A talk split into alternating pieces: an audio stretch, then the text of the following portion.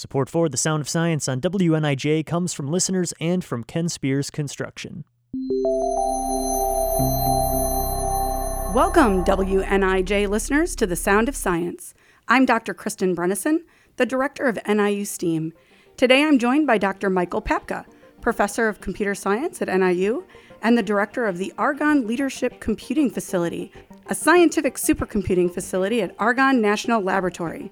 Welcome, Dr. Papka. Thanks, Kristen. So, what is a supercomputer and how is it different than the computers we have at our homes?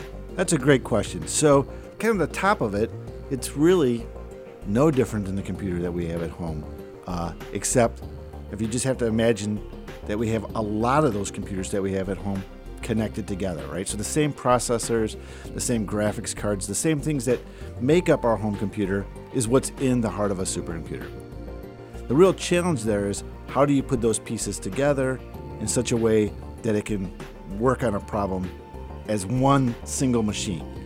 And uh, one of the unique things about the supercomputer is how those processors are connected together. Uh, sometimes called the backplane or the interconnect of the supercomputer is the way one processor will communicate to another.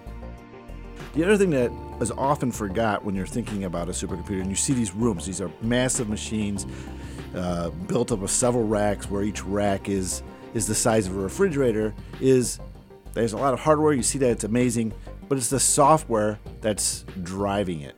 And that's a key thing.